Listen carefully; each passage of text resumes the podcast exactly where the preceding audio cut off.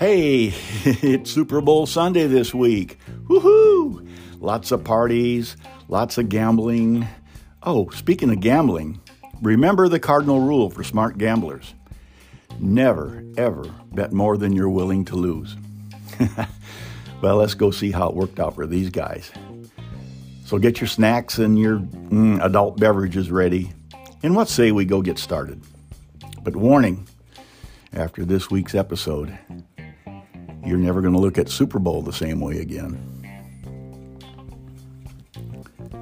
Cap on backwards, two toed rabbit's foot, blow up cheerleader doll, pair of stinky socks, and a lazy boy recliner. Five guys, five game day superstitions. this week's episode Super Bowlers.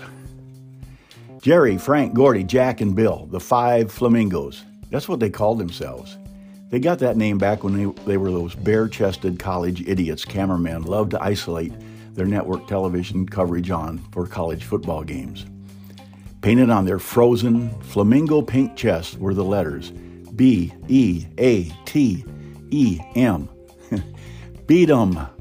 The five always flipped a coin before the game to see who would get the extra letters. Bill lost a lot, and he usually got the EM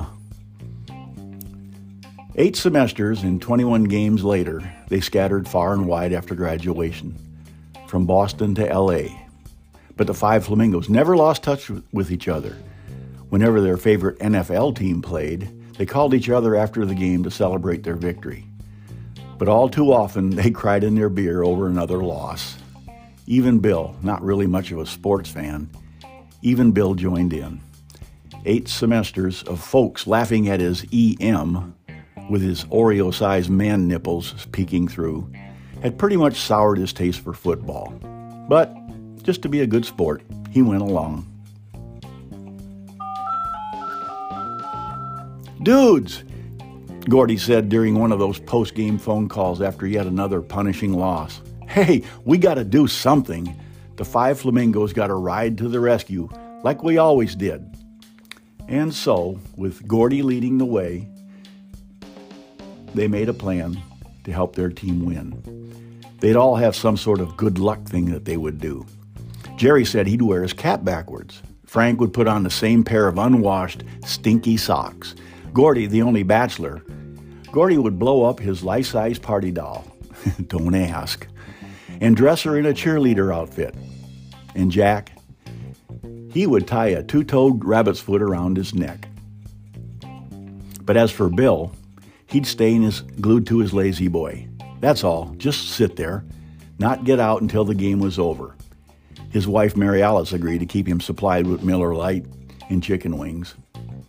He reassured the guy that his notorious iron bladder could make it. Eh, right.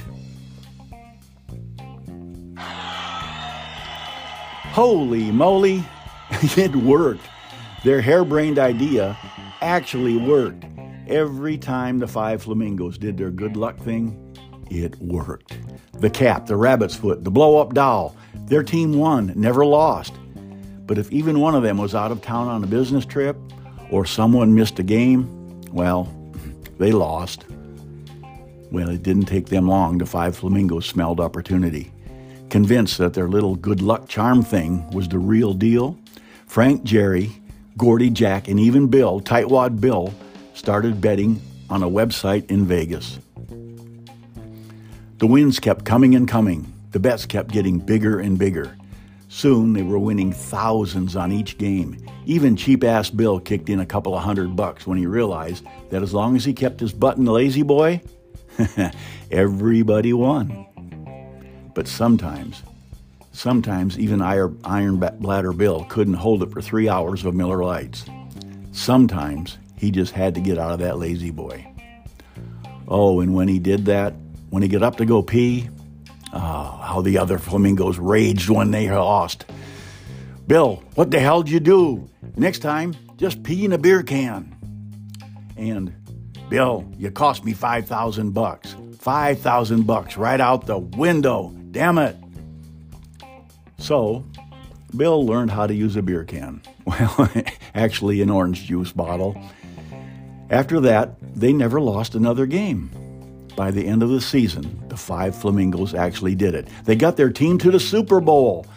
And since it was the Super Bowl, some super bets were in order. After all, it was a sure thing, right? So Jerry cashed out his 401k and bet the whole thing. Frank pulled every nickel from his kid's college fund. Gordy bet his entire inheritance from his rich uncle. And Jack, Jack took out a second mortgage on his five bedroom, four bath home on the seventh green.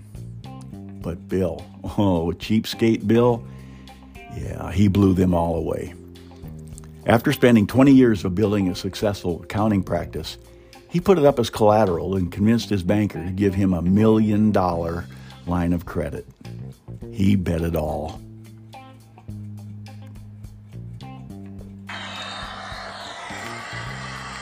The Super Bowl stadium was going crazy. Fourth quarter. Two minutes to go. Their team was ahead by just three points, a lousy field goal. But hey, a win's a win. In two minutes, the five flamingos would all be stinking rich, stinking smelly socks included. The game clock was down to a minute and a half. The other team had battled all the way down to the 32 yard line. Then, for whatever reason, Bill got out of his lazy boy. No, no, he, he didn't have to pee. He didn't have to pee, not at all. He slowly walked out to the kitchen eh, to get another Miller Lite. Mary Alice gasped, Bill, honey, Bill, Bill, Bill, you can't do that. You can't just get out of your chair. They're they're going to lose. Bill just stood in the kitchen doorway, sipping his Miller Lite, thinking about his million dollar wager. Then he smiled at Mary Alice. I know.